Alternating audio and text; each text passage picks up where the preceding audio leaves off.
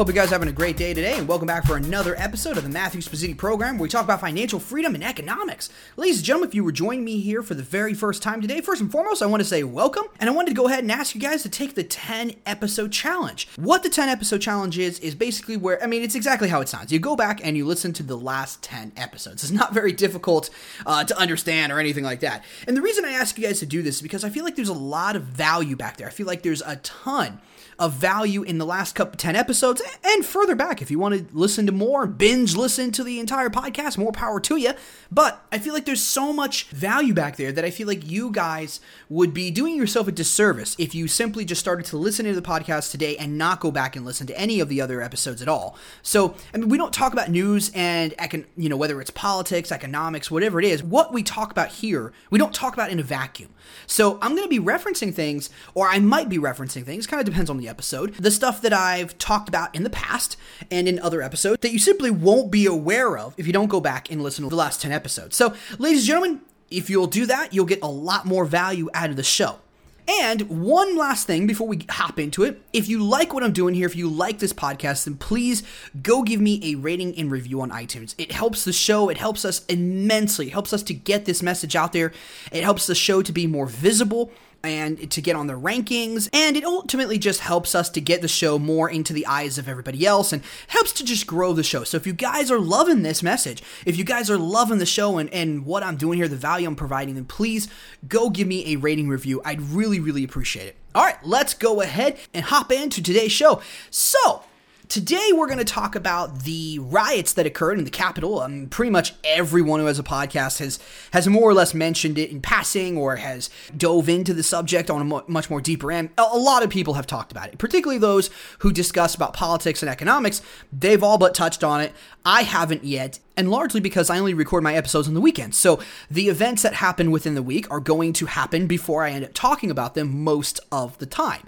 And this was one of those events that just it happened uh, after I had already recorded the episodes for the week, and I'm now recording this on the weekend. And that's something I'm trying to because when I was into when last year when I was doing this podcast, something I was struggling with a lot was actually editing the podcast episodes out, and I was trying to edit a ton throughout the week, and I, I really didn't find that I found that I didn't really have a lot of time to do much of anything else uh, aside from editing the podcast episodes. Like it took me a long time to edit the episode, and particularly the longer the episode was, the longer it took me to uh, you know to edit. Yeah, makes sense, right?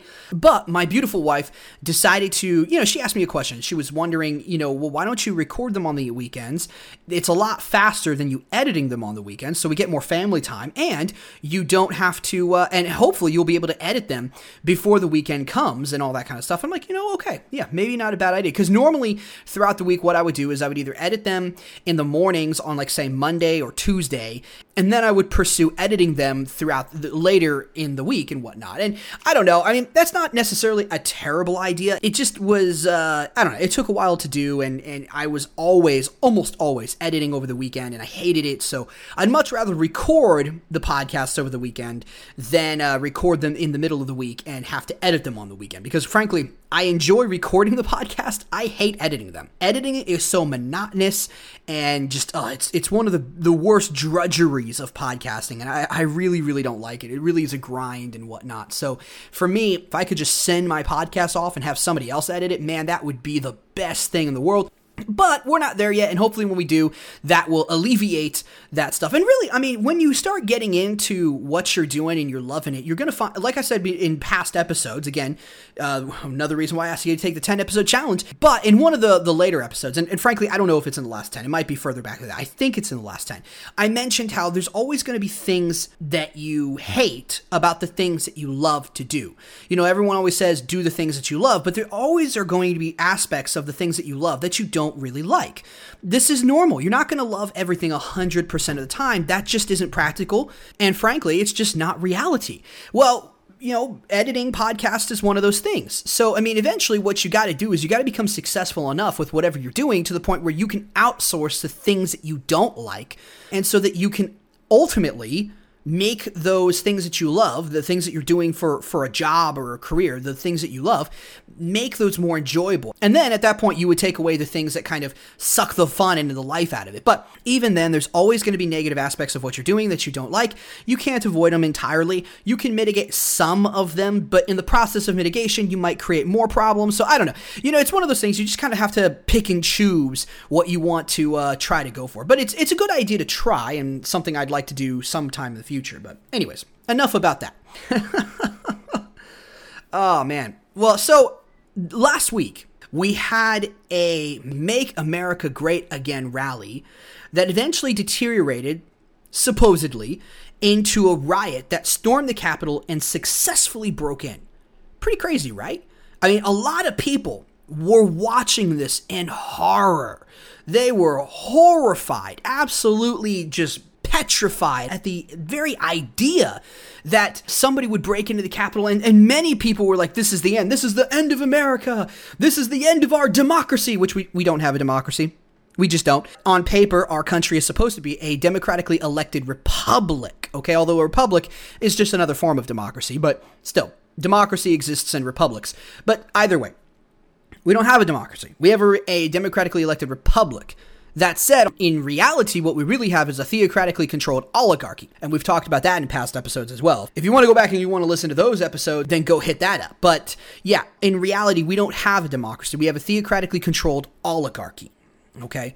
And a lot of people are like, well, Matthew, theocratic control, that means it's theocracy. That's religion. There's no religion that does that. Um, yes, there is.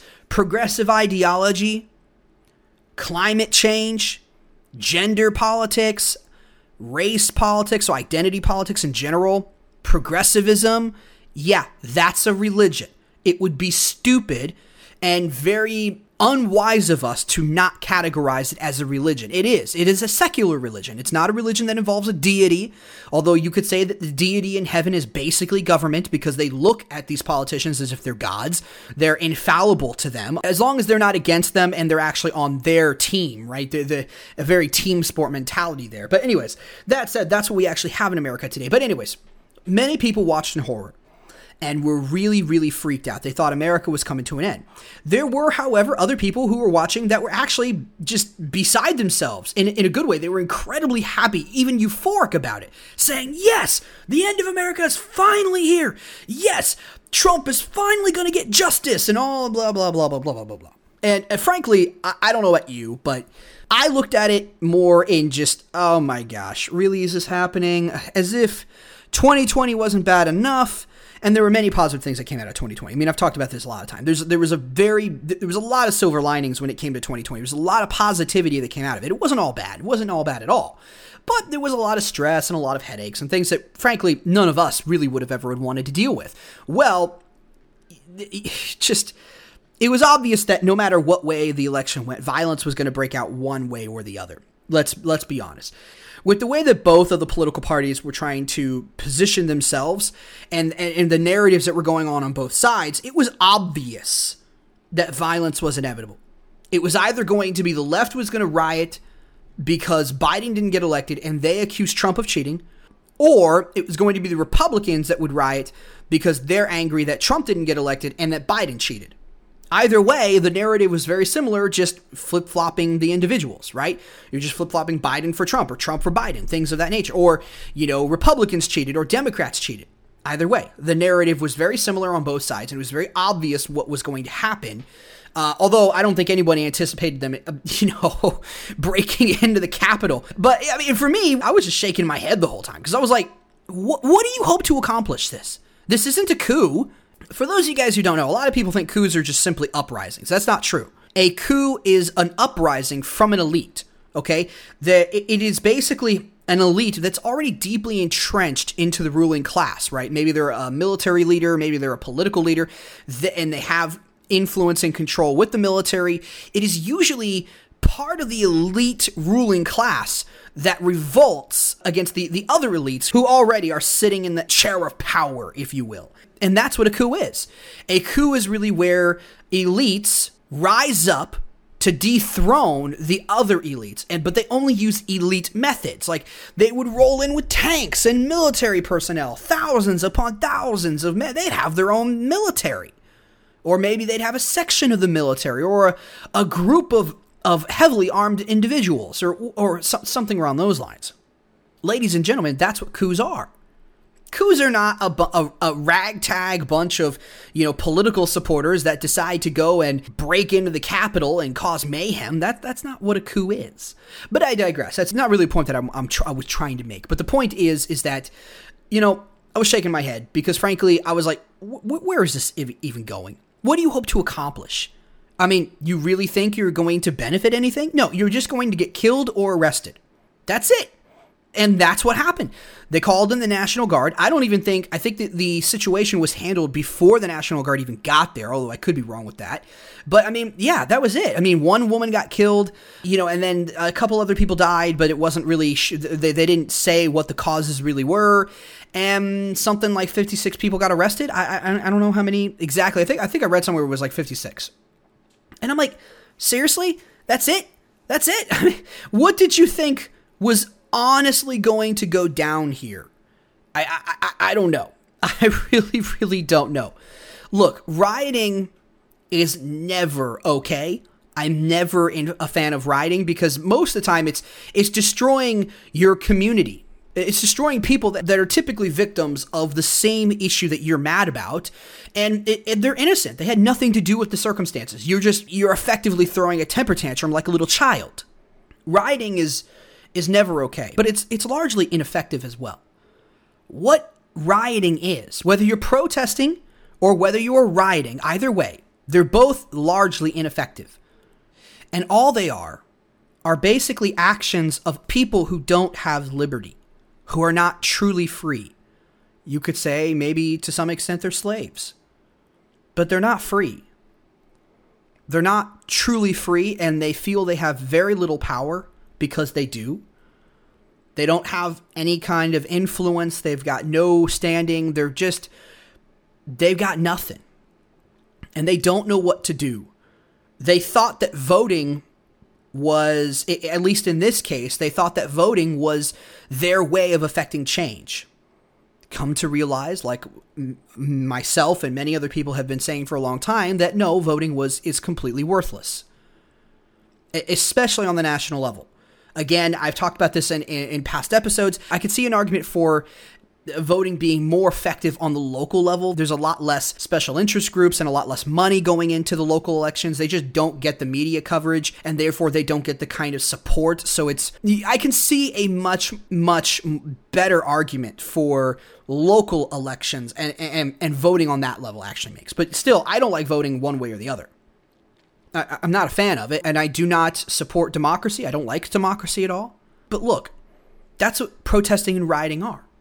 Protesting and rioting are basically people who lack liberty and they lack control trying to lash out in an attempt to affect change. But really, what are they doing? They're asking for permission to be free instead of taking freedom for themselves. And I'm not talking about violence, I'm talking about taking control over the source of your income. Look, whether you like to admit it or not, whether you like money, whether you hate it, it doesn't look. Your freedom is tied to your wealth.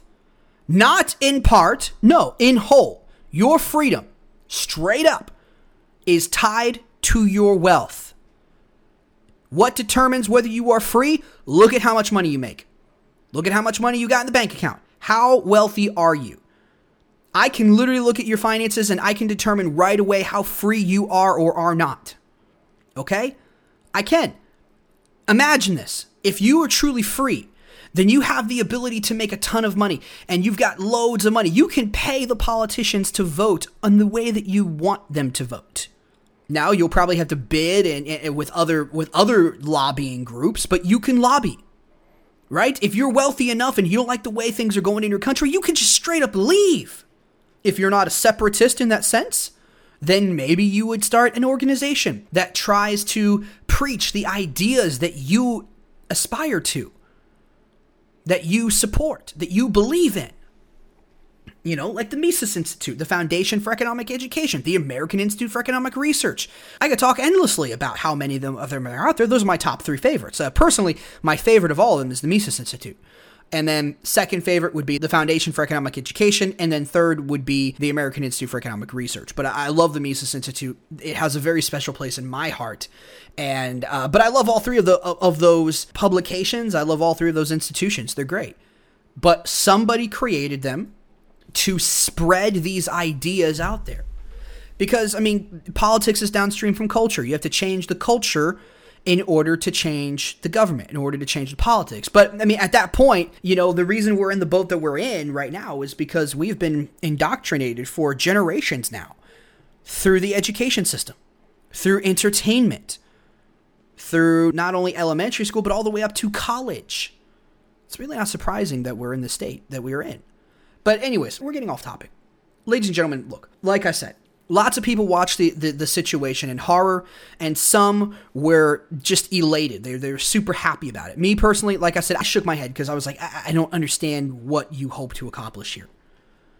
And frankly, it wasn't really even clear to the writers once they got in. It wasn't even clear what they even wanted or were hoping to get out of it. I'm not even sure they knew. I mean, the situation was resolved within a couple of hours. So I don't even know if they knew what the heck they were going for. But th- but anyways, this one event sent shockwaves very briefly through the entire nation as many people came to realize how fragile the Tower of Babel, which is America, uh, really is. You see, America has been this this experiment, this project for a long time. And really what it was was it was an idea of giving people the the, the right of self-ownership It was a very libertarian idea. American America is a libertarian experiment. And the idea was that people would be able to be better off if they managed and they ruled their own lives as opposed to having a dictator or a, a monarch or a ruler. In all fairness, you know, the United Kingdom, uh, when we revolted against them, you know, there was the king that had an, a massive amount of power. However, there was also Parliament, and there was also a, a the the House of Commons. There is an essence of democracy there as well. And if you've listened to me before, there is a very big difference between democracy and monarchy in, in the incentive structure that's there. What are the politicians in a publicly owned government? That's what a democracy republic is, is a publicly owned government. What are the incentive structures there as opposed to a privately owned government like monarchy? But that said, though, and, again, we're not really getting into that, but a lot of people thought it was all over. This experiment, this project was over, done, destroyed. But then, within a couple of hours, it was it was done. It was it was finished, and everyone went back went back to their normal lives after realizing that the Tower of Babel never really fell like they thought it was going to. How many times has this actually happened in your life, and to you? How many times have you needlessly sat around, biting your nails, freaking out that something horrible might happen tomorrow, but it never really does?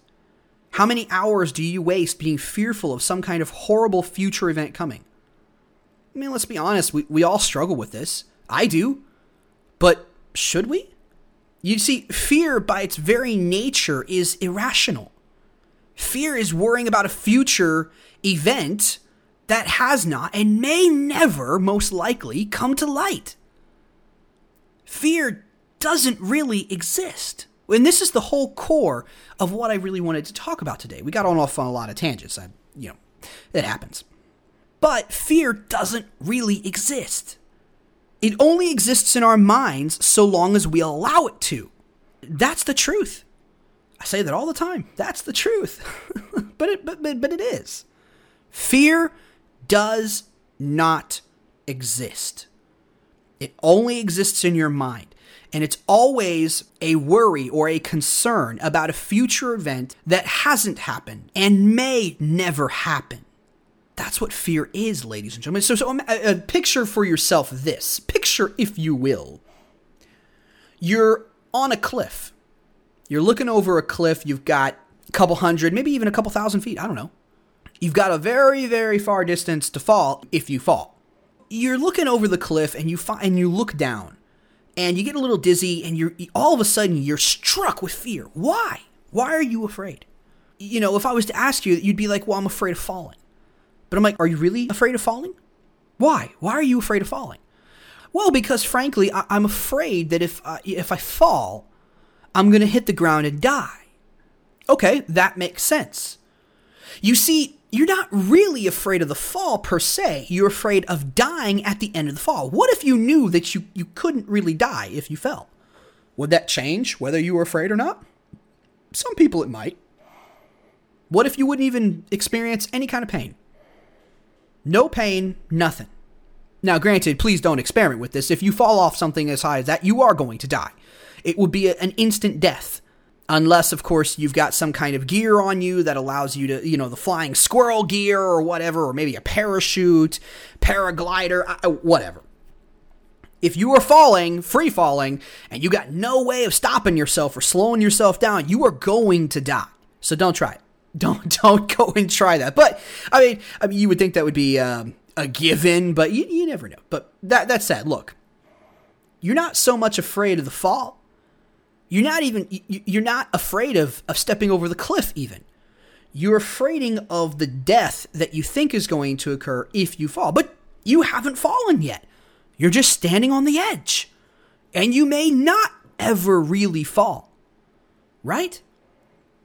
That's what fear really is. I mean, fear is just a concern that you have. I know I'm repeating myself here, but it's something I do fairly often on the show, as many of you probably have realized at this point. But I think sometimes repeating yourself isn't a bad thing. But anyway, fear is just a concern that you have about a future event that hasn't happened and may never happen. See, fear only really exists in our minds. And how often are we afraid? How much time do we burn being afraid of something that, to be frank, never never actually materializes, never actually happens? It's a good question. It really is. Look, I mean, I'll be honest. I preach the message of we all need to become financially free because someday there will be a day of reckoning in this nation, in America, maybe even in other Western nations, where it will all fall to pieces. I mean, all empires, I mean, empires don't last forever. America definitely is an empire, and empires do not last forever. Rome didn't last forever. The Ottoman Empire, right? That was an empire. That was a big empire. Very powerful, very prosperous. Gone now. Look, all empires eventually fall. America will be no different. And there are probably many of you that are out there that are probably being are going to be like, "Well, Matthew, America is not an empire." Well, let's look at the evidence, okay? Real quick, before we get back into this whole topic of fear, America has military bases all throughout the world to keep tabs and ultimately control over those nations. America uses its, its, currency and its financial system to control big, big portions of the world. All right? If a country isn't playing ball with America, then America can bar them from accessing any of the financial markets that America has access to. That would be devastating for many countries and the businesses that are within them. America has engaged America's government has engaged in clandestine operations to ultimately topple other governments that were populistic, nationalistic, for the purpose of putting their own puppets in power so that they could control those countries largely there was an incentive with it. Sometimes it's oil, sometimes who knows what it is, but a lot of times it has to do with oil. You saw this in Ukraine. They call these color revolutions, and not because it has nothing to do with race. It has to do with usually there's a color that's associated with the revolutions themselves. America is very much an empire, and eventually, the the empire will fall. So I, I don't. The reason I go into that is because I I fear this day this is something that I, I often worry about. I often worry about either America going into a civil war or America falling and just everything just deteriorates and collapses around us. And I don't want me and my family to have to deal with that. Now, do I think that's in my time frame? I genuinely I don't. But I I don't know for sure. As I don't have a crystal ball. Neither does anybody else. Nobody really knows. You know, and, and I sometimes wonder, am I fearing something irrationally here?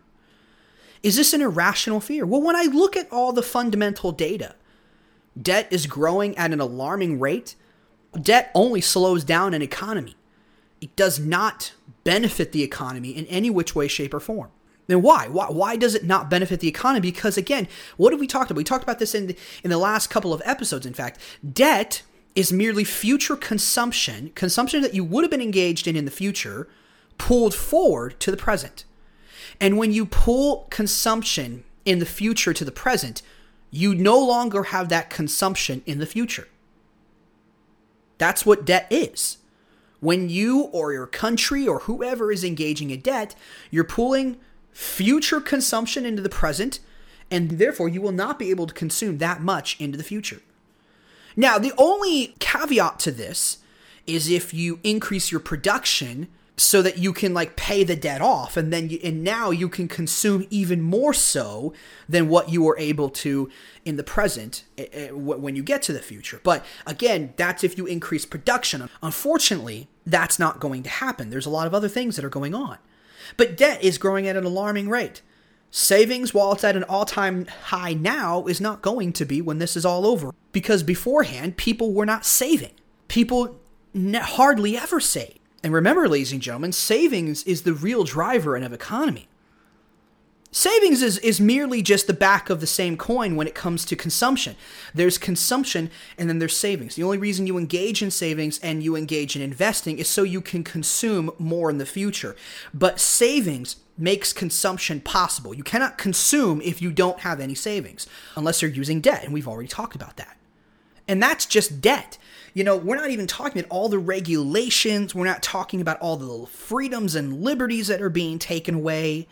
You know, it's because the government engages more and more in inflation, which is an increase in the supply of money. It's not an increase in prices. That is that is merely a, a cause of inflation. It's a it's a symptom of the underlying disease. But the disease is an increase in the supply of money whether physically or digitally, with credit expansion, it artificially increases the supply of money.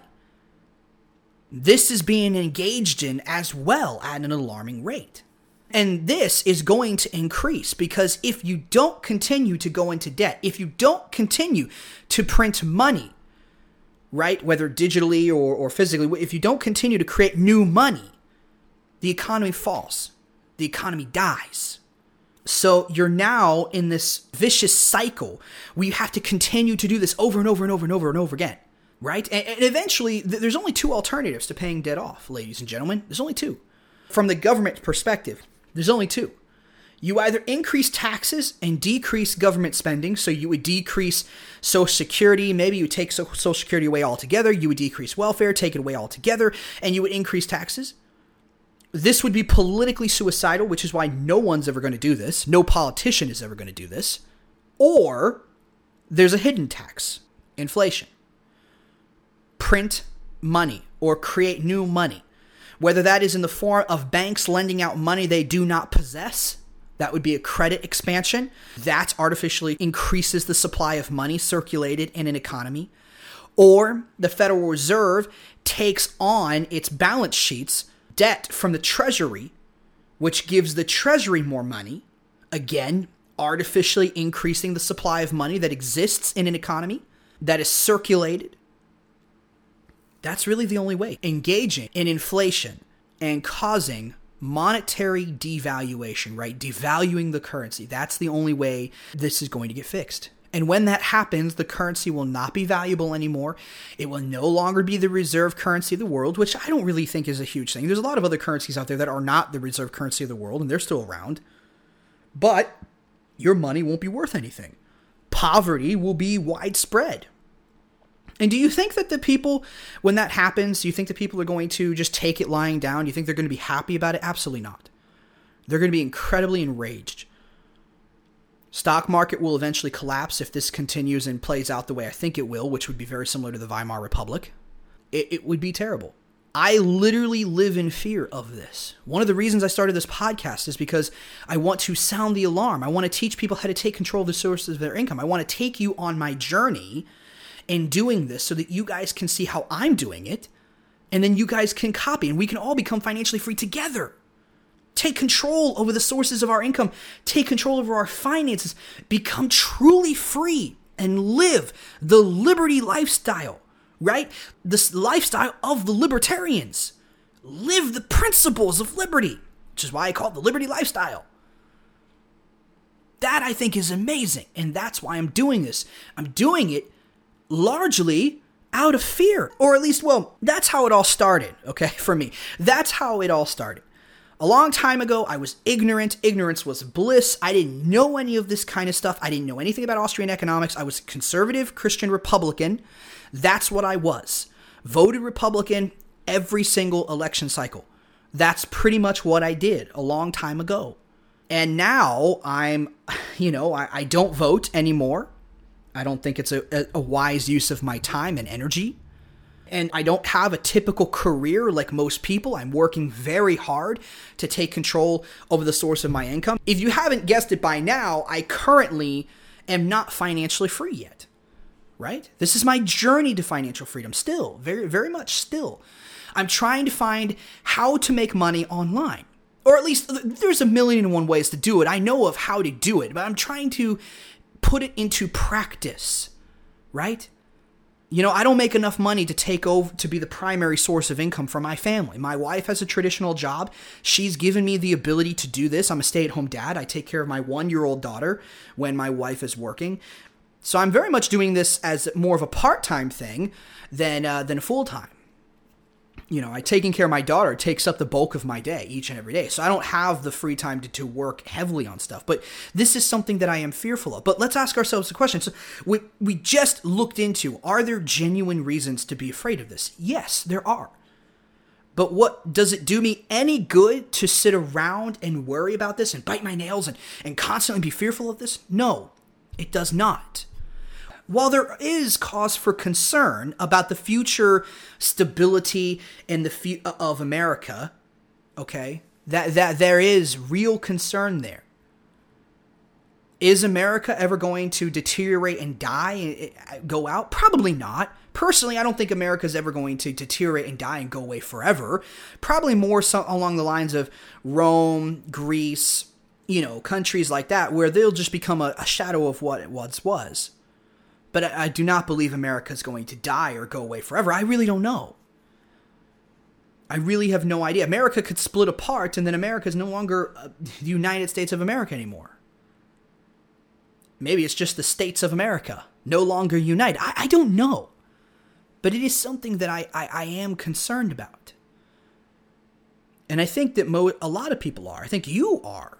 Many of you who are listening to me today, you guys probably very well may be concerned about it very much in, in a very similar fashion to me. But is it worth sitting around and worrying and wasting our lives away, our time away, constantly concerned over? That's what I did when I first learned about all the fear, uh, when I learned about all the risks that were really out there. That's exactly what I did. I, I sat around, was depressed. You know, I didn't get into drinking or anything. I just slept in. I just, I just spent a lot of time taking naps and sleeping in. You know, that's what I did. I didn't really, I was afraid. But get this, I burned a lot of my, my time, and time is not a resource that is renewable. It's the most valuable resource because it's non renewable. We don't get it back. I burned a lot of it being afraid. Now, I'm not so much I'm still a little I'm still afraid of it. I'm still I'm still concerned, but I'm pushing forward. I'm preparing myself. I have direction. I have purpose which for me is incredibly important because a long time ago I didn't have any purpose. Like a lot of people, I was told to go to college, get good grades, get, get, get a good job, right?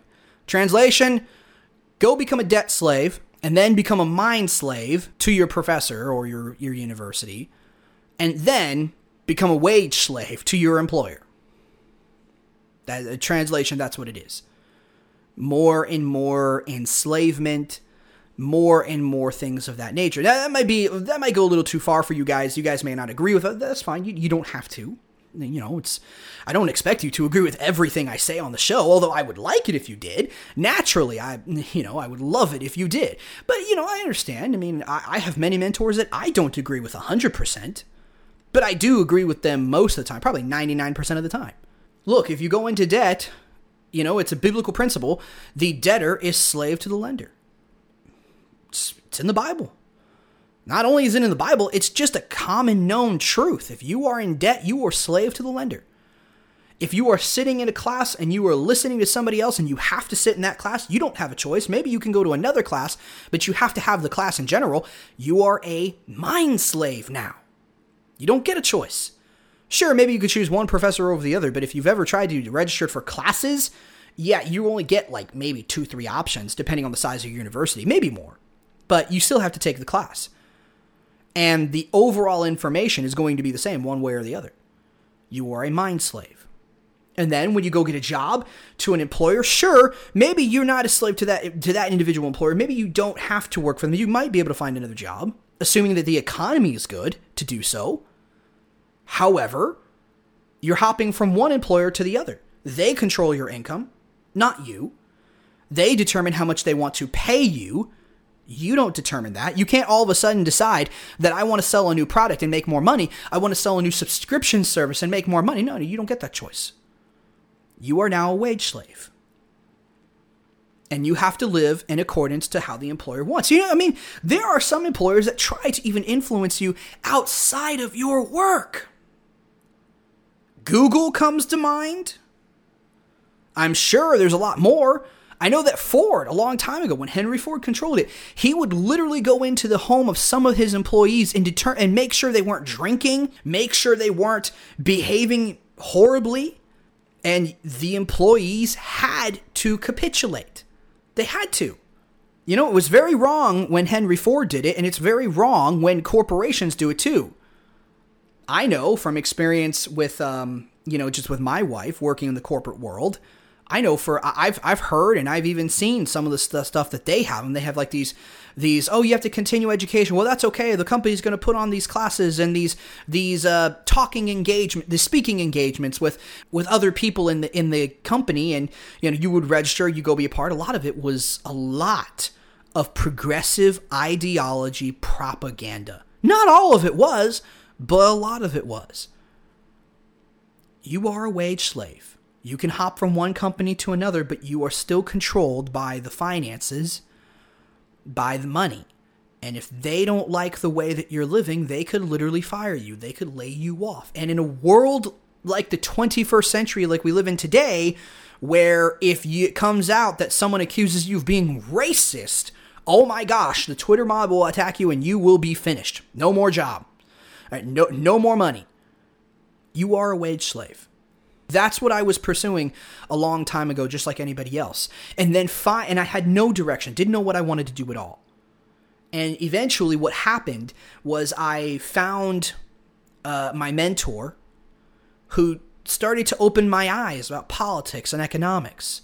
And actually, I discovered him because my father was interested in options trading, and I decided that I wanted to get into options trading. And then I did a lot of research, and that research led me into Forex trading. That's where I actually discovered my mentor initially. And then eventually, I found his podcast and been listening to him ever since. Opened my eyes in many ways. And ultimately gave me a lot of direction in my life and challenged me to take control over the source of my income so that I wouldn't fall prey to a lot of the things that very many people are going to because they don't control their lives. And now, while I'm still kind of, I'm still worried, and, and when again, when I got into all this, I, I got into it because I was, I was genuinely afraid of what was coming down the road, and I still am today. And I think there's very real concern there, but sitting around and being afraid of it's not going to do anything. It's a waste of my time. Instead, I need to plan. I need to pursue a life that's going to give me more freedom and more options than what the vast majority of people have. You see, if I can control the source of my income, if it comes out that the United States is, in fact, going down the road that I think it's going down, and there's going to be a lot of volatility and instability and violence and things of that nature, I, I can leave. I don't have to stay here. I've got a lot of money. I can leave. You know, a lot of the people in the Middle East, when the wars broke out, thanks to America, thanks to other international governments and, and the wars that we've done there, I mean, the Middle East has been devastated in many ways. But when all of those wars happened, many of the refugees that were displaced, that were able to leave, were the wealthy ones. Many of them, many of the, the initial first ones were the wealthy ones. They, and they were impoverished as a result of it. They spent every dime they had. They were wealthy, at least with regards to their nation, okay? Maybe not wealthy in our terms, but they were wealthy when you compare them to other people in their nation, a nation that uh, th- their nations, which are largely uh, composed of a mass amount of poverty. They were wealthy, and it was the wealthy who were able to get out first. It was the wealthy who were able to leave. Of course, there were poor people who were walking across borders and, and, and fleeing with nothing but maybe a backpack and maybe some provisions, and that was about it. But you see, it was the wealthy who had options. It was the wealthy who were able to use their money to leave and to start another life somewhere else. Some of them, not all of them, were impoverished, by the way. You know, I mean, look at India. India is an interesting, uh, an, an interesting study. If you look at India, a lot of the individuals who are coming over here from India are wealthy people. Either they are wealthy or they are related to wealthy individuals, but they're not the poor. Most of them are not poor in India. Now, I'm not trying to say that it's impossible for poor people from India to get over here. I'm just saying that, you know, a lot of the individuals that are coming over here from India are from the wealthy class of India. Now, is India going through a lot of turmoil? I, I, you know, I mean, perhaps not going through any war, at least as far as I'm aware, but there is a lot of po- there are limitations in India still as to how wealthy you can become. There is rampant poverty. So the wealthy have the option to leave and become even wealthier by moving to America. You see, when you have wealth, you have options. And when you don't, you have none. Or at least you have very few.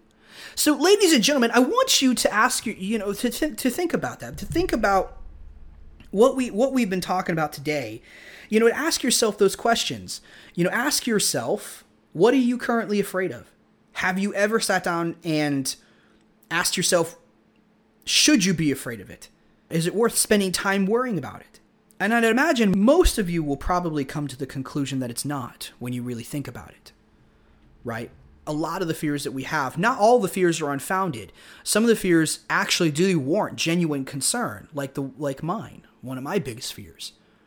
But it doesn't do us any good to sit around worrying about it. We need to get out there and we need to pursue preparing ourselves for it. We need to pursue a life that not only puts us in a good position for handling whatever it is we may or may not be worried about, but also it puts us in a better position just in general, right? It puts us in a better position to be able to handle life in general to be able to be more free, to be able to have more options. If you can write a check for a problem, you don't have a problem. Money problems are the best problems to have because they can be solved with more money. That's what a problem is when you can write a check for the problem. That's the type that type of problem is a money problem.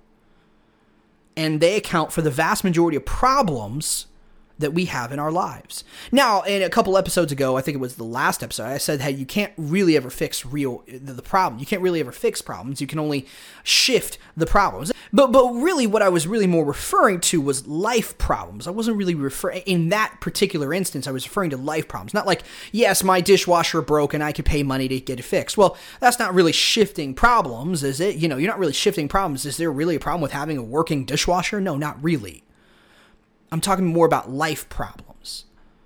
So, anyways, ladies and gentlemen, but you know, before we end the show, let's ask another one more question here.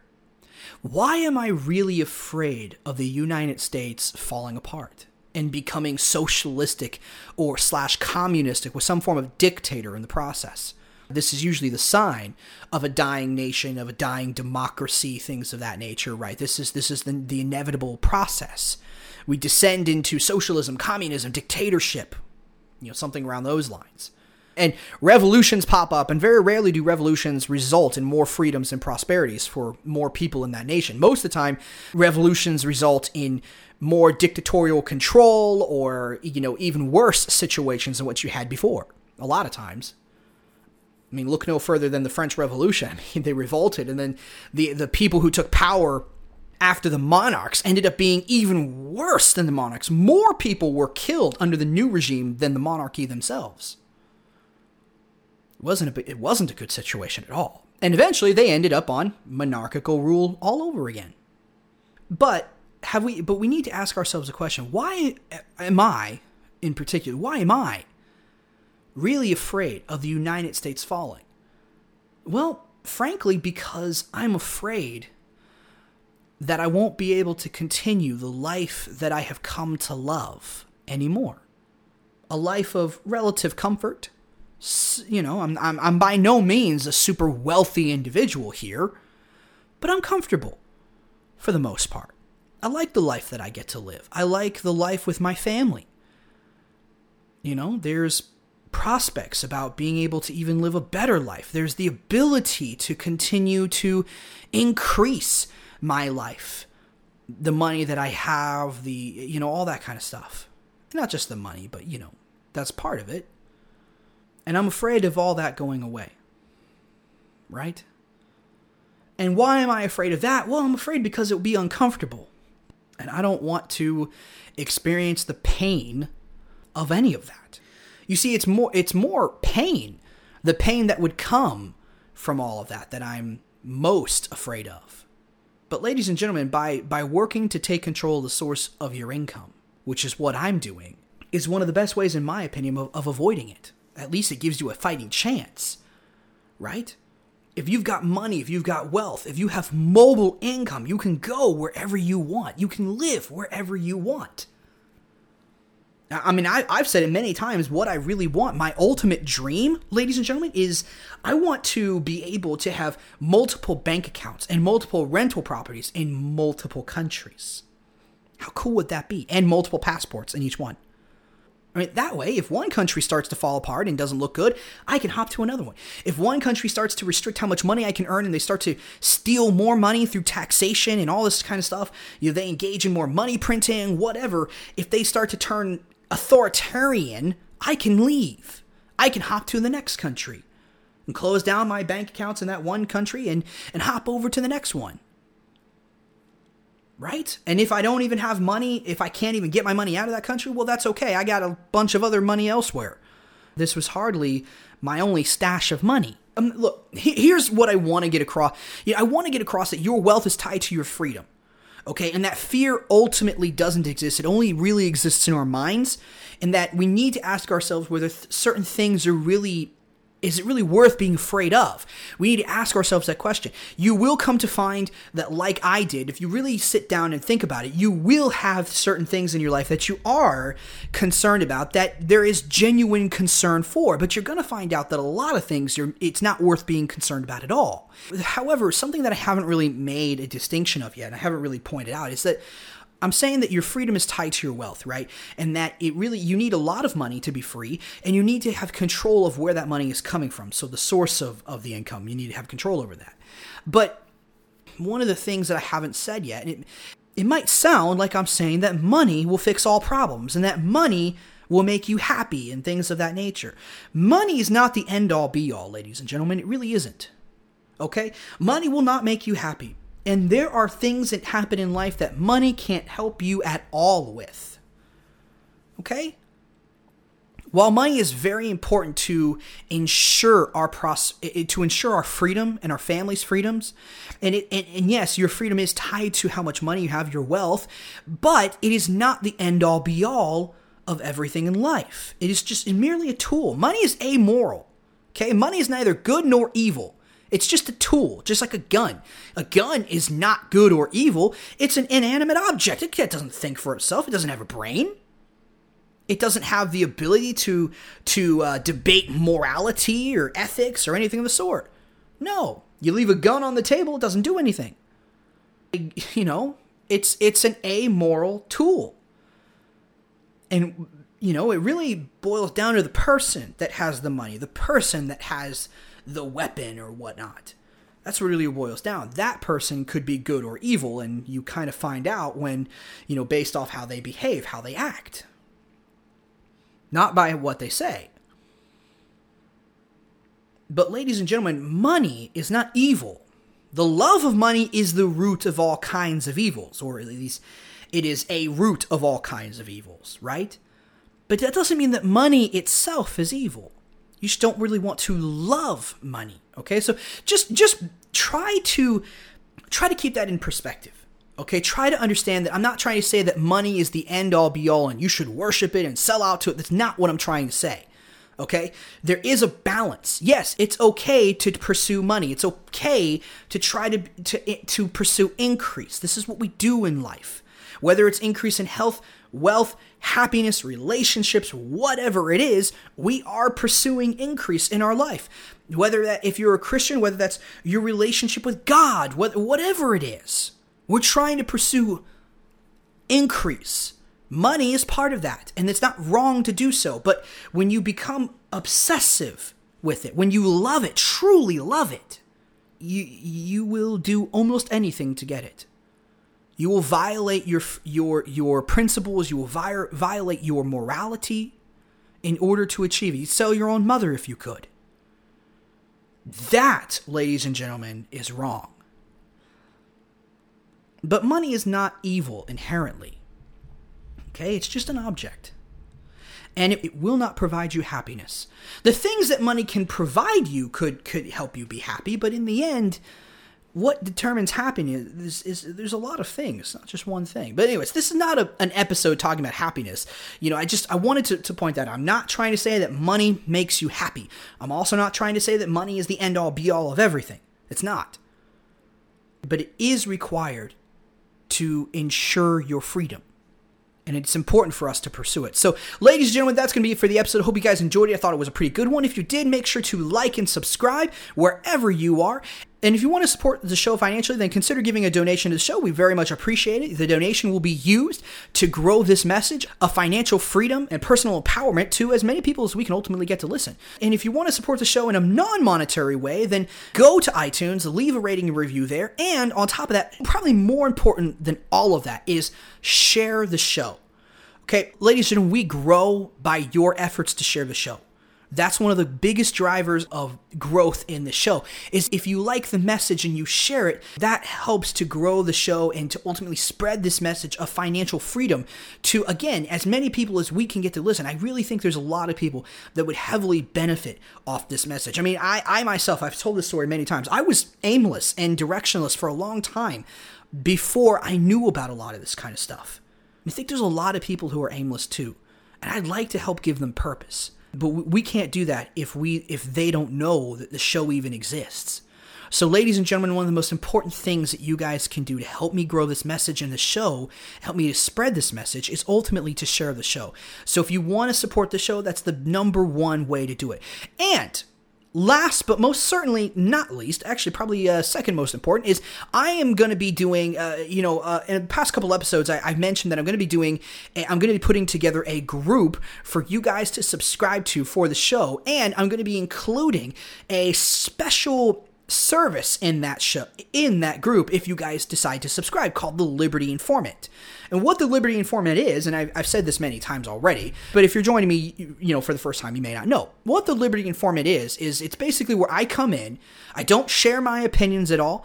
If you want my opinions you come to the podcast. But, but at the liberty informant i come in and i read articles from the foundation for economic education the mises institute and the american institute for economic research and frankly, I think these are some of the best and, most wonderful. Like I said at the be- uh, earlier in the show, this these are my favorite publications out there on economics, on libertarian politics. They're absolutely amazing. Free markets, laissez-faire. It's great stuff. Absolutely amazing. These institutions are wonderful.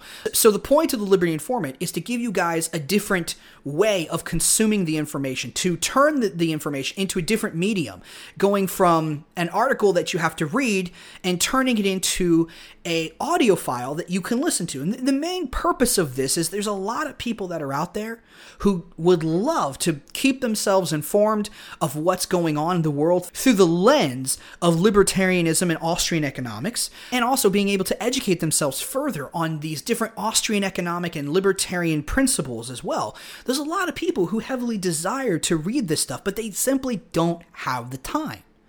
They've got full time jobs, and when they come home, they got kids and a wife or a husband. They've got a lot of stuff going on in life, and they simply do not have the time to sit down and read articles. Well, I do have that time to some extent. I don't have a ton of time, but I got enough to where I can show you guys the articles that I'm reading from these institutions. It's not going to be every single article article that's posted. You know, on Monday if there's 20 different articles that gets posted, I'm not going to be able to cover each one. In fact, let's say there's 50 or 60 get posted throughout an entire week, I'm not going to be able to cover each one, all right? That's not my full time gig. So, you know, that being said, I'm going to try to cover the stuff that I'm interested in reading that I think you guys need to be aware of, and ultimately that I got value out of, and I think you would get value out of as well. So, if you guys want to see what I'm reading on a week to week basis, and you guys want to be able to increase your education and also uh, be aware of what's going on in the world, but you don't have time to read it, this is a great way for you guys to be able to do that. Now, I was going to do all of this with locals.com. I, I can't. I think in uh, not in last episode, not episode seventy five, but I think seventy four. I recommended people to go to locals, or at least I talked about it. Um, I've I've changed my mind. I'm not going to do locals.com. There's a very good reason. Locals.com. If you don't have a very large following, and we are still very much in our infancy here at, at podcast. And if you don't have a large following, then what unfortunately locals.com limits how many files you can upload that are above 200 megabytes. And I didn't actually know this uh, because I've only ever posted podcast episodes and I had no, and I only ever do two a week, so that only gets me to eight every single month.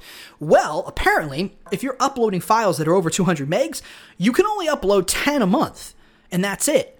And now you do get to increase, and eventually you get to have an unlimited amount. But again, you have to upgrade your account, and you have to have, and the only way to do that is to have more people. And because you know this is a new service and a new group that we're formulating, you know it's not going to be that big, and because we're small, I don't like having that limitation. So I decided I'm going to be making the group in MeWe. It'll be a private group. You pro- you will not be able to find it unless you get an invitation to the group. So you will need to make a MeWe account, and then of course you guys guys are going to get access to a great group of people who are all interested in financial freedom and, you know, libertarianism, Austrian economics, and we'll have a lot of amazing discussions. I'm going to be in there. You guys are going to be able to get in contact with me. You can find me on MeWe.com and add me as your contact, and then you can send messages to me. That that would be great. So I am very busy, so I do not promise that I'll be able to answer, you know, everybody, but um, at least, but I will, I will read them, and I, I do, I do make that promise. Is that I, I will do my best to read all of them. But that, that said, though, it's not going to be free. Okay, uh, I don't know if MeWe gives you the ability to post content and have the content blocked for only paid subscribers. I don't know if MeWe does that. So, but even with that was true, I want the group to be a paid for group. I only want people who are interested in financial freedom and libertarianism and Austrian economics. I only want people who are interested in that kind of stuff. And the way to keep out the trolls is to uh, put it behind a paywall. And that's the best way to do it. Not to mention, the Liberty Informant takes a lot of time on my end to produce. So I decided to uh, to make it ten dollars a month, and I think that's. I mean, look, you spend more money on a cup of coffee every day at Starbucks. If if you go to Starbucks every day, you spend way more money a month on that. You spend way more money a month on so many other things. I mean, come on, ten dollars a month you spend more money on going out to eat on a monthly basis, right? I mean, you spend more money all, you know, in, in way more ways. $10 a month is not that expensive. So, that said, that's going to be coming. However, I have created episodes for the Liberty Informant already. If you want to kind of see, I have two free episodes that are available that you guys can literally go and listen to that are available on locals.com. So if you want to go follow me there, you can get a, a bit of a sense of what I'm actually going to be doing and whatnot. And I think I am going to periodically produce one free episode at least so I can post out to social medias and, and show people what the Liberty Informant is and, and if they're interested, where they can go to get access to it and whatnot. But so, anyways, ladies and gentlemen, that is to come. So make sure to keep an eye out on that. Again, if you want to uh, go to New Millennium Wealth, make sure to set, make sure to subscribe via the email. Uh, just click the button, say get started, and you know, sign up for the newsletter and whatnot, so you guys are made aware, so that I can make you guys aware of you know of, of when I when I go ahead and launch all that and get all that set up. So, ladies and gentlemen, that's going to be the end of the show. Again, hope you guys enjoyed it. I did. I had a lot of fun doing it. I love each and every one of you guys. The fact that you guys are willing to spend your week with me just to come here and listen to me is absolutely amazing. So, I want to say thank you so much. It, it really does enrich my life I'm hoping that I'm enriching your life as well with this podcast and whatnot. So, and look, I mean, when I finally start achieving the financial freedom and stuff, I'm going to be doing courses and all kinds. I'm going to be doing a lot of great stuff here. You know, uh, podcasting courses, blogging courses, trading courses. If you're interested in forex trading, it's all to come in the future. So, if you guys are interested in this type of stuff and you love what I'm doing, you love this concept, yep make sure to not only share it, but make sure to come here each and every week and listen. And, you know, I very much love you guys being here. So thank you for being here. And uh, I'll see you guys in the next episode. As always, know the risks, plan accordingly, and have a great day.